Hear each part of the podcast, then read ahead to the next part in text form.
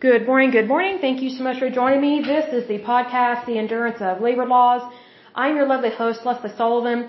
Today is episode 205, and we are going to take a look at the United States Secret Service.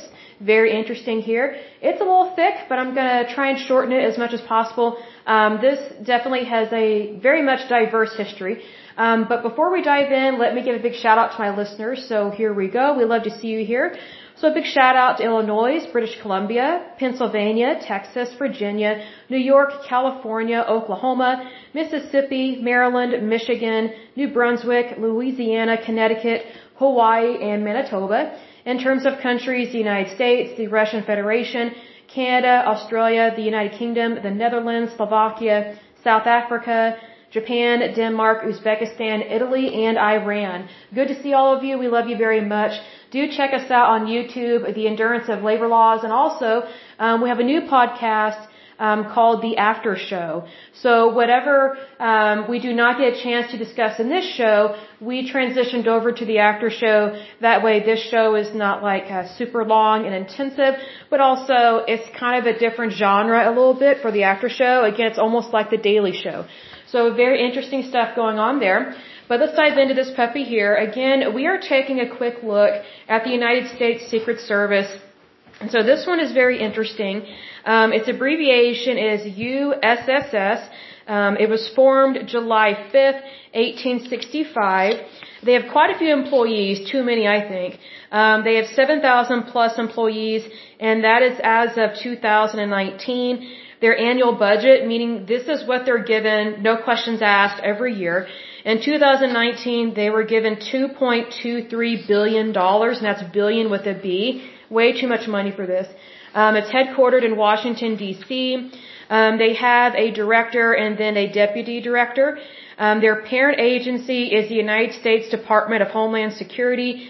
And then before that, it was the United States Department of the Treasury. So a lot of things were initially handled by um, the IRS, basically. Um, they have 116 field and resident offices, and they have 20 overseas offices there. Um, so a little bit of history here.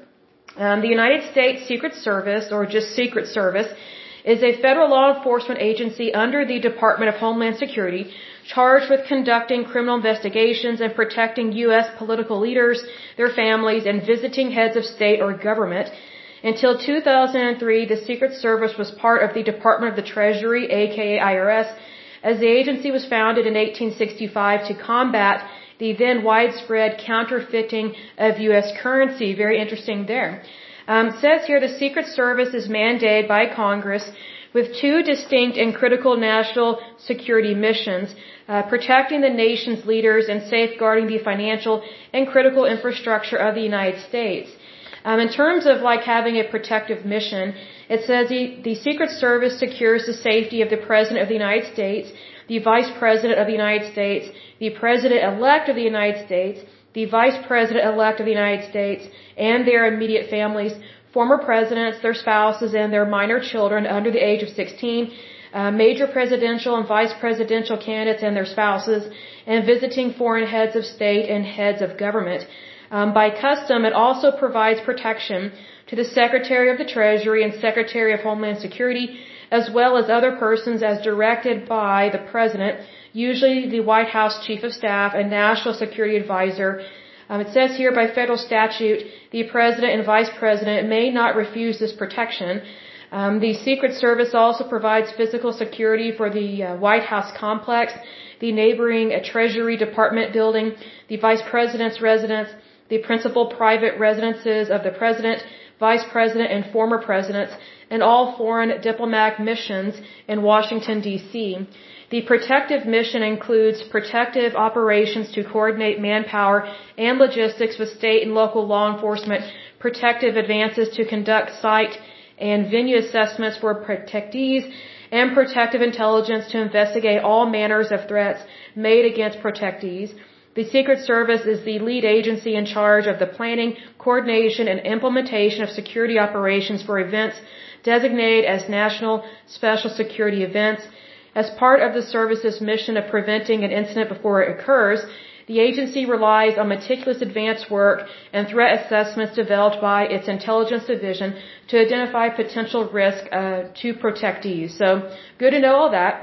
It says here, the Secret Service safeguards the payment and financial systems of the United States from a wide range of financial and cyber-based crimes.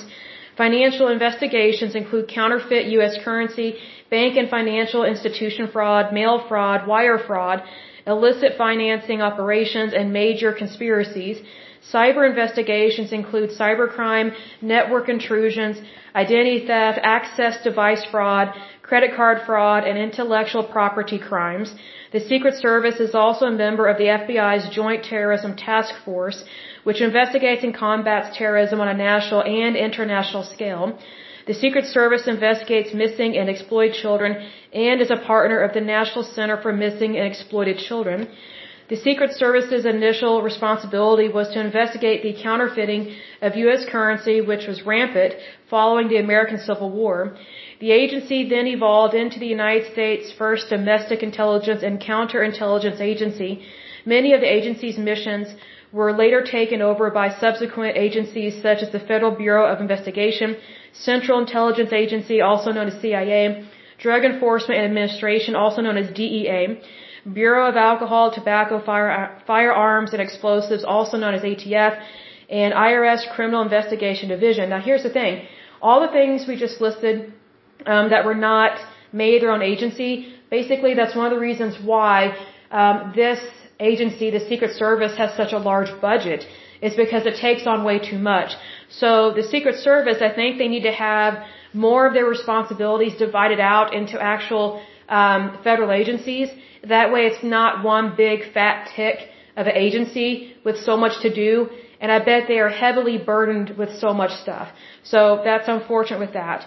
Um, the Secret Service combines the two responsibilities into a unique dual objective. The two core missions of protection and investigation um, go together, providing crucial benefits to special agents during the course of their careers, skills developed during the course of investigations, which are also used in an agent's protective duties include, but are not limited to, partnerships that are created between field offices and local law enforcement during the course of investigations, being used to gather both protective intelligence and in coordinating, eh, sorry, excuse me, coordinating protection events, um, they also deal with tactical operations, which include surveillance, arrest, and search warrants. Um, it says here they have to specialize or have a sorry have a proficiency in analyzing handwriting and forgery uh, techniques being applied in protective investigations. Um, interesting there. They also have to have expertise in investigating electronic and financial crimes. Um, interesting there with that because I would think that would apply more to the IRS and the FTC and the SEC, so the Federal Trade Commission and the Securities Exchange Commissions. Because you have to remember, most, if not all, these different agencies have their own investigating little police force, so to speak. So they may not necessarily be like a police officer, but they do have a law enforcement kind of um, responsibility within these different agencies. Um, it says here, the Secret Service is authorized uh, to protect the president, the vice president, the should be vice president and then the president elect, vice president and list all the ones we just discussed. So this is kind of a repeat. I'm going to skip over that. Um, let me see here. I'm going to skip that. Da, da, da. The Secret Service's uh, other primary mission is to investigate, um, to protect the payment and financial systems of the United States from a wide range of financial and, and electronic-based crimes, including counterfeit U.S. currency, bank and financial institution fraud, illicit financing operations. Some of this is a repeat. Uh, cybercrime, identity theft, intellectual property crimes, and other violations that may affect the United States economy and financial systems. Again, I think that goes more along the lines with the IRS and the Federal Trade Commission because that's more their specialty. The Secret Service is not really built um, for financial crime investigation. The Secret Service is more for um, protecting the presidency and things of that nature. Um, we're going to talk a little bit about the early years. So it says, um, with a reported one third of the currency in circulation being counterfeit at the time, Abraham Lincoln established a commission to make recommendations to remedy the problem. The Secret Service was later established on July 5, 1865 in Washington, D.C. to suppress counterfeit currency. Um, let's see here. Chief William B. or William P. Wood was sworn in by Secretary of the Treasury, and then it was commissioned in Washington D.C. as the Secret Service Division of the Department of the Treasury with the mission of suppressing counterfeiting. At the time, the only other federal law enforcement agencies were the United States Customs Service, the United States Park Police, the United States Post Office Department's Office of Instructions, and Mail, uh, I'm not sure what that other word is, but the United States Postal Inspection Service and the United States Marshal Service. Um, the marshals did not have the manpower to investigate all crime under federal jurisdiction, so the Secret Service began investigating a wide range of crimes from murder to bank robbery to illegal gambling. Oh, so this explains why the Secret Service has way too much under their belt. And so this explains why the Secret Service, um, why it was initially under the branch of the IRS, basically the Department of the Treasury. And I guess um, knowing that it's because of counterfeit, um, counterfeit of our currency was pretty bad, I guess, after the Civil War, which I didn't know that, um, but it would make sense, unfortunately. Um, kind of interesting with that. But we're going to move forward. Um, it says um, a little bit about the 1940s. It says the Secret Service assisted in arresting Japanese American leaders and in the Japanese American internment uh, during World War II. Um, in terms of the 1950s, in 1950, President Harry S. Truman uh, was residing in Blair House while the White House across the street was undergoing renovations.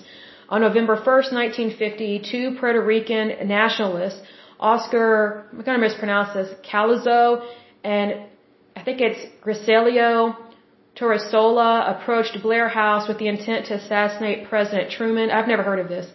Um, but both these men opened fire on Private uh, Leslie Coffelt and other White House police officers.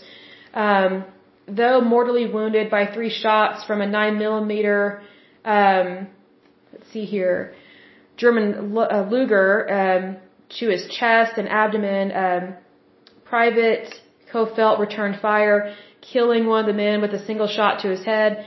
Um, the other man uh, was also shot, uh, but survived his injuries and served 29 years in prison after returning to Puerto Rico. Let's see here in late 1979. Let's see here. Then moving on to the 1960s. In 1968, as a result of Robert F. Kennedy's assassination, Congress authorized protection of major presidential and vice presidential candidates and nominees. I'm surprised they didn't do that sooner um, just because of with the assassination of Abraham Lincoln and you know other attacks on other presidents that we have.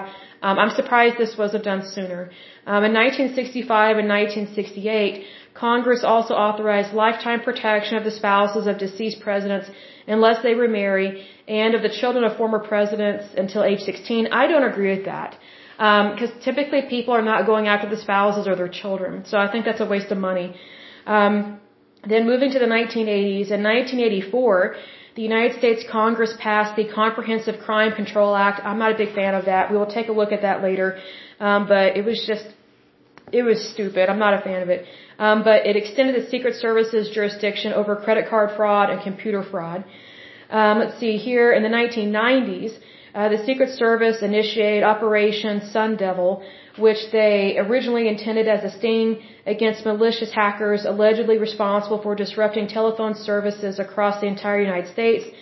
The operation, which was later described by Bruce Sterling in his book The Hacker Crackdown, affected a great number of people unrelated to hacking. I'm not surprised. And led to no convictions. I'm not surprised. So the Secret Service, probably not good at this. Uh, the Secret Service, however, was sued and, re- and required to pay damages. I'm not surprised. I am not surprised. Um, needless to say, I'm not always impressed with their work. Um, but moving forward um, to the 2000s, in regards to the September 11 attacks, the New York City field office was located at 7 World Trade Center.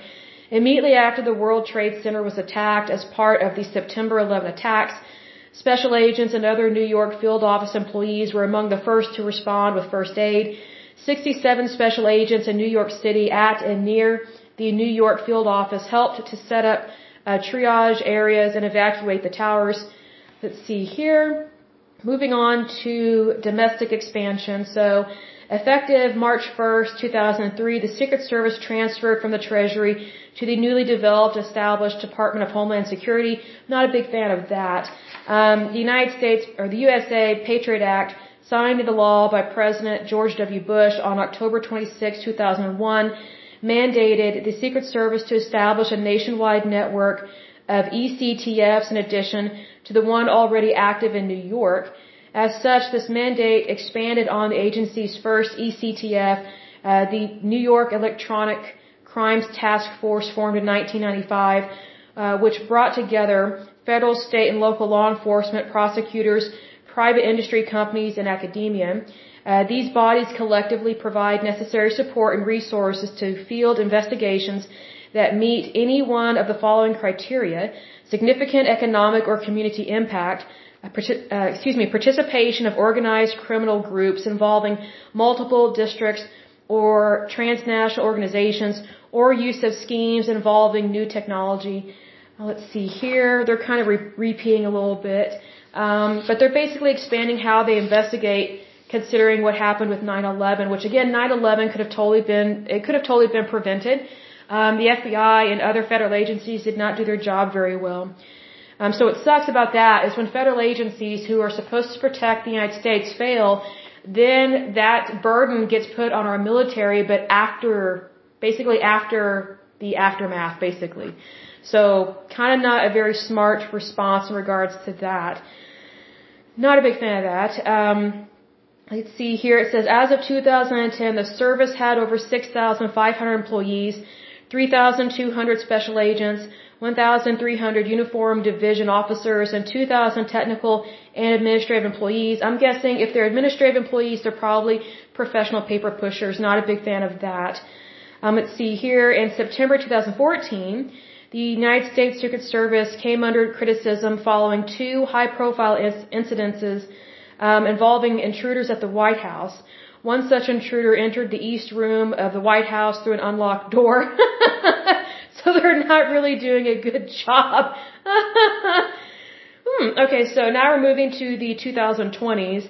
On April 15th, 2020, the ICE Homeland Security Investigations Unit launched Operation Stolen Promise, so that's what a title, that targets COVID-19 related fraud. The operation conscripted resources from various branches of law enforcement and the government, including the U.S. Secret Service, and about $2 trillion in the relief package known as the CARES Act was earmarked by law in March 2020, bringing unemployment benefits and loans to millions of Americans. Not a big fan of that CARES Act, even though it was trying to help. Um, however, as Secret Service spokesmen subsequently point out, the act also opened up opportunities for criminals to frequently apply for aid. Hence, that's why there's fraud. By the end of 2021, nearly two years into the COVID-19 pandemic, the Secret Service had seized more than $1.2 billion in relief funds appropriated by fraudsters. See, this is, this is what happens when you have um, legislation or care packages or care acts or whatever um, that they, they earmark. Basically, they're pork and barreling it. So the, the CARES Act I did not agree with it. I thought it was way too much money and it just encouraged people to stay home and not work. Unfortunately, what happens is, like, you may have a really good piece of legislation. It may be really important for the American people, but when they earmark it, that's when other people within legislation start adding more of what they want for their pet project. So that's also fraud and waste. So that's why the federal government overspends. You know, this is a perfect example of like what happened when Obamacare was passed. You know, Nancy Pelosi, she was notorious for saying, well, we need to pass Obamacare, you know, just so we know what's in it. No, you don't. That's not how you pass legislation. Like, you're supposed to read stuff before you pass it. Like, it, it makes no sense. I mean, that would be like taking a test and not reading any, any of the material and then expecting to ace the test when you haven't studied for it at all. It makes no sense. Um, really bizarre, but that's just how it is. Um, this next part talks about um, a little bit about the uh, John F. Kennedy assassination, and then um, the attack on Gerald Ford twice uh, was attacked, and then Ronald Reagan was seriously wounded. And so um, it's one of those things that the Secret Service they they do have a purpose I do think we do need them, but they need to focus on the presidency. Um, I really think that they need to focus on that and not so much all this other stuff because I think there's a lot of stuff that gets put onto the Secret Service that, you know, initially the Secret Service, as we just discussed, was initially created to stop counterfeit, counterfeit currency. Um, but then they got tasked with all this other stuff. Well, I don't think that should have been done that way. I think they should have created different agencies. That way they, they have a specialty. No, you know, how to describe this? You know, the Secret Service kind of reminds me of these administrative jobs. They're like administrative assistants, where it's like, um, you know, yes, you're supposed to handle this one particular project. Let's say it's something in Microsoft Word, but then unfortunately, a lot of employers expect lower paid workers to be multitaskers to the extreme. So basically, they're dumping all these other responsibilities onto one worker that actually is supposed to be other jobs. So I personally don't like it when an employer dumps all this other stuff on me just because I'm really good at one thing doesn't mean that I can do 20 or 30 different projects, you know, you know, with the same expertise. But unfortunately, we have a lot of cheap labor and a lot of employers that are stingy, including the federal government, that, you know, instead of hiring more people, they just want to dump all this stuff onto the same people that they do a really good job at one thing, but oh, let's stretch them out, let's thin them out. You know, let's dump all this stuff on them. Oh, can't you multitask? I thought you're good at your job. You know, they, they pull that card. And so I can't stand that stuff because I've worked jobs over the years where the employer hired me for a set amount of tasks, and because I got really good at it, they didn't care to promote me and pay me more. They just dumped all this other stuff on me, and then they're wondering why stuff doesn't get done. It's like, well, okay, you know, you dumping all this stuff on one person is like, um, you know, a cardiologist performing a, you know, a very much emergency procedure on a patient's heart and then walking right in on the operation say, hey, can you, can you remove their appendix as well? Oh, and can you answer this fax? Can you type up this report? I know you're busy, but you know, you know, you said you're smart and you can multitask. You know, would you want your, your, your surgeon or your brain surgeon or your heart surgeon or, or your lung surgeon to be interrupted by something else why they, while they are performing a procedure on you? No, you would not. So, needless to say, there's so many people that are burdened with so much work because they're really good at what they do. So the employer thinks, hey, how can I get more out of them? Instead of hiring more people to do really good work, they just dump all this other stuff on people that are already not paid very much. So not really a good thing to do. I'm just not a fan of all that. Um, but in terms of personnel, um, the the Secret Service has special agents, and so this is a very specific, um, it's a very specific role. It says that um, the Secret Service accepts less than 1% of the special agent applicants. So they're very specialized in what they're looking for. And so here's some of the things that they look for. At a minimum, it says a, a prospective agent must be a U.S. citizen, possess a current valid driver's license, be in excellent health and physical condition, so you can't be a roly-poly, uh, possess phys- uh, visual, uh, sorry, possess basically uh, 20/20 vision, have really good vision, like amazing vision. And let's see here, and this is also, um, let's see here, you have to be between the ages of 31 and 37 at the time of appointment. And this also, um, let's see, it says eligible veterans, eligible veterans may apply past age 37. I don't agree with that. Um, I think veterans are given too much um, favoritism, and I don't mean that negatively towards veterans. It's just that you know, I think you're you're not applying equality. You are applying favoritism, and favoritism doesn't help anybody. It actually causes a lot of problems, and that's not really good at all. Uh, but anyway, prospective applicants must must also can't talk must also qualify for a TS SCI top secret sensitive compartmented information clearance. Let me get a drink of water. Hold on just a moment. My mouth is getting dry. And they have to undergo an intensive background investigation, um, which includes um, in-depth interviews, drug screening, uh, medical diagnoses, and a full scope polygraph examination. Polygraphs are stupid.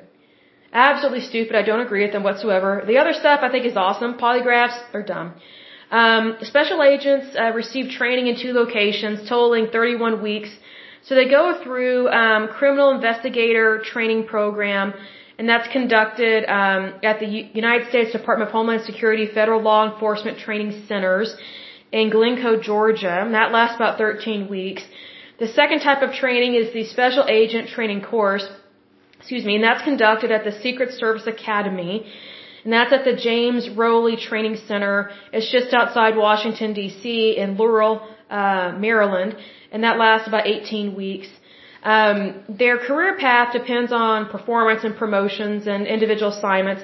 And so sometimes what I'm not a fan of with the federal government is sometimes they promote the wrong people and it's the good old, the uh, good old boy system. So it's not always um, it's not always as good natured as you think. I mean, I hope it is, but we've seen times past with other federal agencies that's not always what you think.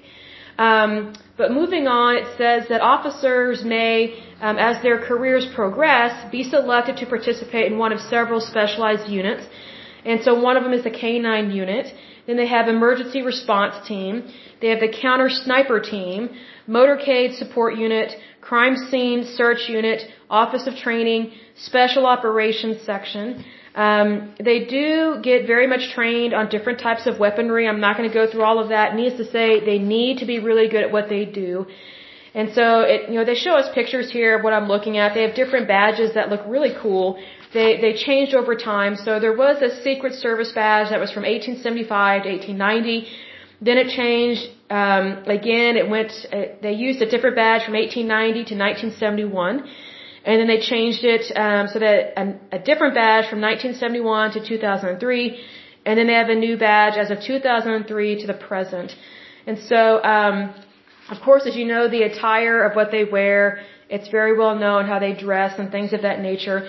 In terms of their field offices, um, the Secret Service, um, they have 136 field offices and field agencies, and they're headquartered, of course, in Washington, D.C., aka the Swamp.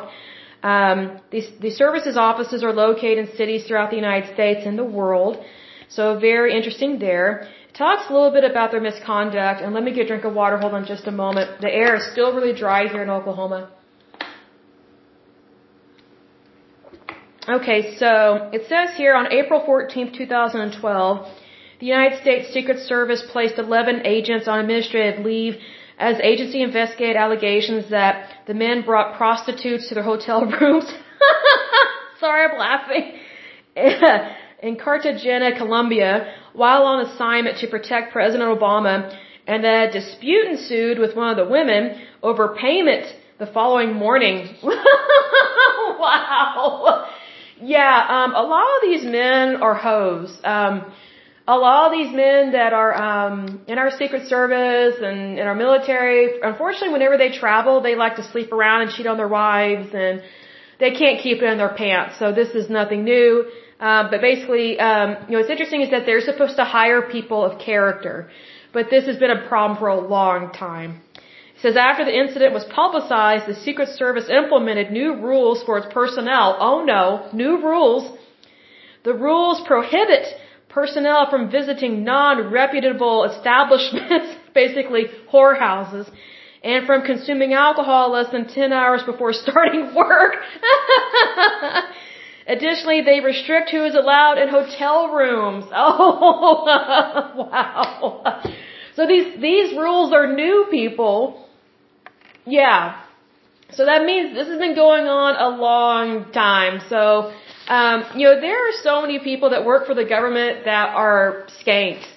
It's like, you know, the more specialized they are and the more secrecy they have, the more they get away with stuff. I mean, it's just unbelievable. I mean, oh, I just laugh. It's, it's, you know, it's like bros before hoes. That's probably why they didn't want to pay their hoe. That's what that is. That's funny. Um, so in 2015, uh, two inebriated senior Secret Service agents drove an official car into the White House complex and collide with a barrier. That's funny. Oh my goodness. Um, wow. It says on September 2015, it was revealed that 18 Secret Service employees or supervisors, including Assistant Director Ed Lowery, assessed um, or accessed an unsuccessful 2003 application by Chaffetz for employment with the agency and discussed leaking the information to the media in retaliation for Chaffetz's investigation of agency misconduct. wow. oh, this is interesting. Okay. In March 2017, a member of Vice President Mike Pence's detail was suspended after he was caught visiting a prostitute at a hotel in Maryland. Wow. These guys just can't keep it in their pants. My goodness. Woo! Um, very interesting there. So, yeah, you know, okay. Here's the thing. Prostitution is nothing new. It's one of the oldest professions, just like being a lawyer. Um, whorehouses, nothing new. Um, men using women as a stress relief, um, nothing new. Um, but it gets really old and it's very disappointing. What's interesting is that, you know, I meet so many, I, I don't know how to describe this, but I meet so many women that love to brag to me about their husbands. How great they are, how they're in the military, or they're in this and that, and they're important, and I'm like, you have no idea what a skankwad you're married to, because it's like these wives, like they just have no idea what their husband is bringing home. Herpes, gonorrhea, chlamydia, trichomonas, uh, HPV, HIV, syphilis, I mean, Lyme disease, who knows what else. I mean, it's, it's just like, you know, like, I always find it interesting that the more a wife brags, the more, the more she is either oblivious to her husband's behavior or she knows what he's doing and she's just trying to save face. And you know, let me say this. Um, there is no way I could be married to someone in the Secret Service. No way. No way, because you can't trust people hardly at all to be um, pure, to believe in holiness, to have chastity in things of that nature, and if they're married, um, to only be, you know, to be loyal to their spouse. I mean, it's just, I mean, there there is so much sexual promiscuity even within the FBI. It's really bizarre. I mean, it's just like I mean, it's like what I've said in times past in a previous podcast, previous episode where I said, look, just because people are married doesn't mean they honor God. And that's probably one of the number one things that bugs me about married people is them putting on airs that they're married when, I mean, here in Oklahoma, you know, we have a 50% divorce rate. 50%, okay? We're one of the highest in the country. And see, here's the thing. I've said this before. Dysfunctional people typically marry dysfunctional people. That's why they sleep around, you know, cheat on each other. And that's also why they overcompensate for each other. So, you know, just because someone's married doesn't mean that, that they're not putting out, whether they're male or female. So, you know, I remember when I was a kid and a teeny bopper, it meant something to be married. But then I've noticed, you know, when I went to college, I noticed that marriage didn't really mean much to professors because it was common for professors to hit on students and sleep around and I was like, wow. I was hoping that was only only a problem at universities, but then you get out in the real world and it's like the more people don't believe in God, um, the more they don't value their their body and they don't value the purity of their sexuality, much less anybody else's. So now we have more and more people sleeping around, more and more people delaying marriage, more and more people delaying having children, and yet we have a much higher divorce rate, even though we have people waiting to get married. You know, there was a way less divorce rate when people married at a younger age and they stayed married and they meant it when they got married. I'm not saying people never cheat on each other, but the, the adultery rate was way less way back in the day. So just food for thought on that one. That you know, I always always found it kind of odd on the uh, I think it's the TLC channel when they have that show. Was it called Say Yes to the Dress? I would laugh at some of these girls. I was just like, wow. Um, I could just tell their marriages were not going to last, just because you can tell when when when a woman and a man have integrity in their relationship. Like they would interview um, the woman, and then they would interview the guy, and of course they're engaged to each other. And sometimes they show the marriage, and you know, they, or not the marriage, but they they show the wedding ceremony and things of that nature. I, you know, I could totally tell which ones were not going to last. Because again, if you have two dysfunctional people getting married, you have a dysfunctional marriage, and a dysfunctional marriage is not going to work. Even if they stay together, it's not going to work. Like there was this one girl, oh, she was just a Mexican hoe. It was horrible. I was like, oh my gosh. She was, I mean, she looked like a beautiful Mexican model. Just gorgeous. I mean, just amazingly beautiful. Her fiance, super handsome. They're just a beautiful couple. But he lacked character, but not as bad as her. And so she was trying on um, these wedding dresses, and I don't think she understood that it's supposed to be a holy sacrament. It's it's it's supposed to be serious because you're taking a very serious vow before God and before everybody in the room, basically, that you're saying that I love this person, I'm going to be loyal to them and faithful to them all of my life. And um, she viewed it as like a um, like one of these crazy Mexican celebrations. Like the, wedding dresses that she picked were not wedding dresses. Like they were skankwad. Um, she was trying to show off her rack because she had breast implants. I mean, this chick had been sucked, tucked, and plucked, Botoxed, and she was young. And she just had this um, glamour kind of lifestyle perception, even though she wasn't like a movie star or anything per se. And even the person that was trying to help her pick out a wedding dress, like at this um, wedding dress um, establishment, you know, this really classy place, they're just like, um, "What kind of wedding are you having?" And she would tell them, and, and they go, "Okay, well." Do you plan on taking your vows in this kind of dress? Because it would not be appropriate to wear this in front of a preacher or a pastor or a priest. so, and she just didn't care. I mean, it's just like, okay, obviously they've been having sex. Obviously she did not wait till she was married. He didn't wait till he was married. And they did not wait till they were married to have sex. So it was very obvious that both of them, the, um, the male and the female in that relationship, um, the man, the woman, they were very much not pure. So it's like, okay, you have two very impure people and I'm not, and I'm not saying that if you've ever had sex that, that you can't be pure. Of course you can. You, can abstain. You know, you can rededicate your life to Christ. You know, there's all these things you can do. You know, it's, it's good to put God first. But what I'm saying is that neither of them were putting God first in any area of their life. And it was so obvious. And, you know, excuse me, when I saw this show, let me get a drink of water. I was in my early 20s. I was like, whoa, like, I wasn't even super religious at the time. I didn't have a crazy lifestyle, but I wasn't really going to church or anything. And even I could tell that is not normal. It was weird. And it was just really, um, I felt sorry for her mother and her family because she just looked like a hoe. A very pretty hoe, but she just looked trashy. Well, you know, that tells me that she doesn't respect her body. And also, if she doesn't respect her body, who is she going to date? Who is she going to marry? So I guarantee you that marriage did not last at all. It was a very interesting show and it really, I don't think it made women look very good. It made them look very, um, petty, superficial, and just weird. Cause I just thought, you know, if I was getting married, there's no way I would act like that at, at a bridal salon or whatever, or, you know, shopping for a bridal dress. And then there's this other episode I saw. This woman, she brought every friend that she has and her mother and her mother-in-law. And it's like, oh my gosh, just like 15, 20 people. I'm like, when you go shopping for a wedding dress, you know, where I'm from, you, you either go by yourself or you take one person with you. Usually your maid of honor or your best friend or something.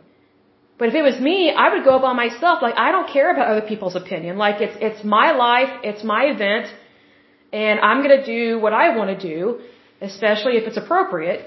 And you know, what I didn't like about that show is you have all these women that they go shopping for, you know, a beautiful dress for their special day, but then they go put the dress on, they come out and they walk down this little, I guess this really beautiful aisle and they, they, they step up on this, uh, I guess ledge looking thing. I don't know how to describe it, but it's like a display stand kind of looking thing, but it's on the floor and they're they're doing like a twirl and they're showing the dress to the other women that they're with and it's like why would you care why would you care what they think and you know what i hardly ever saw a nice mother-in-law it's like why would you take your mother-in-law with you to anything like what what does her opinion matter it just doesn't you know, I'm not against mother-in-laws. I mean, I'm not, but it's just like, you know, it's about the bride.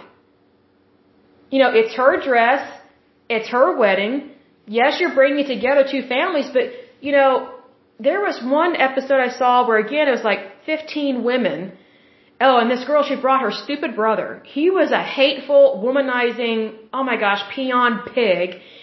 And if she wasn't being criticized by the mother-in-law, she's being criticized by her controlling brother.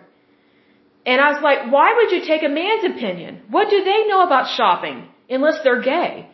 And it's like, even then, why would you listen to other people's opinions about this? It's your day, it's your dress, it's your life. Like, I just thought it was weird. I just was like, man, when I get married, I'm not taking anybody with me to go get my wedding dress because I don't care what other people think. just don't.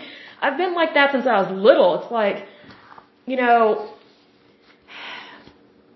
it just really woke me up to the fact that how easily manipulated women are I just thought, you know, you think people are your friends and it's just like, you know, your moment belongs to you. It doesn't belong to somebody else. And so I find interesting, you're probably thinking, where are you going with this? Well, here's the thing.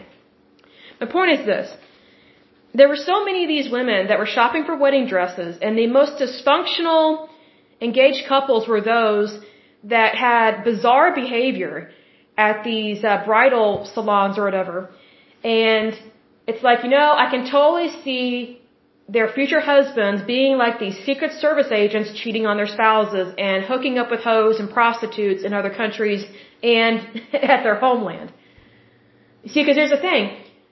When you have a dysfunctional spouse, you have a dysfunctional marriage.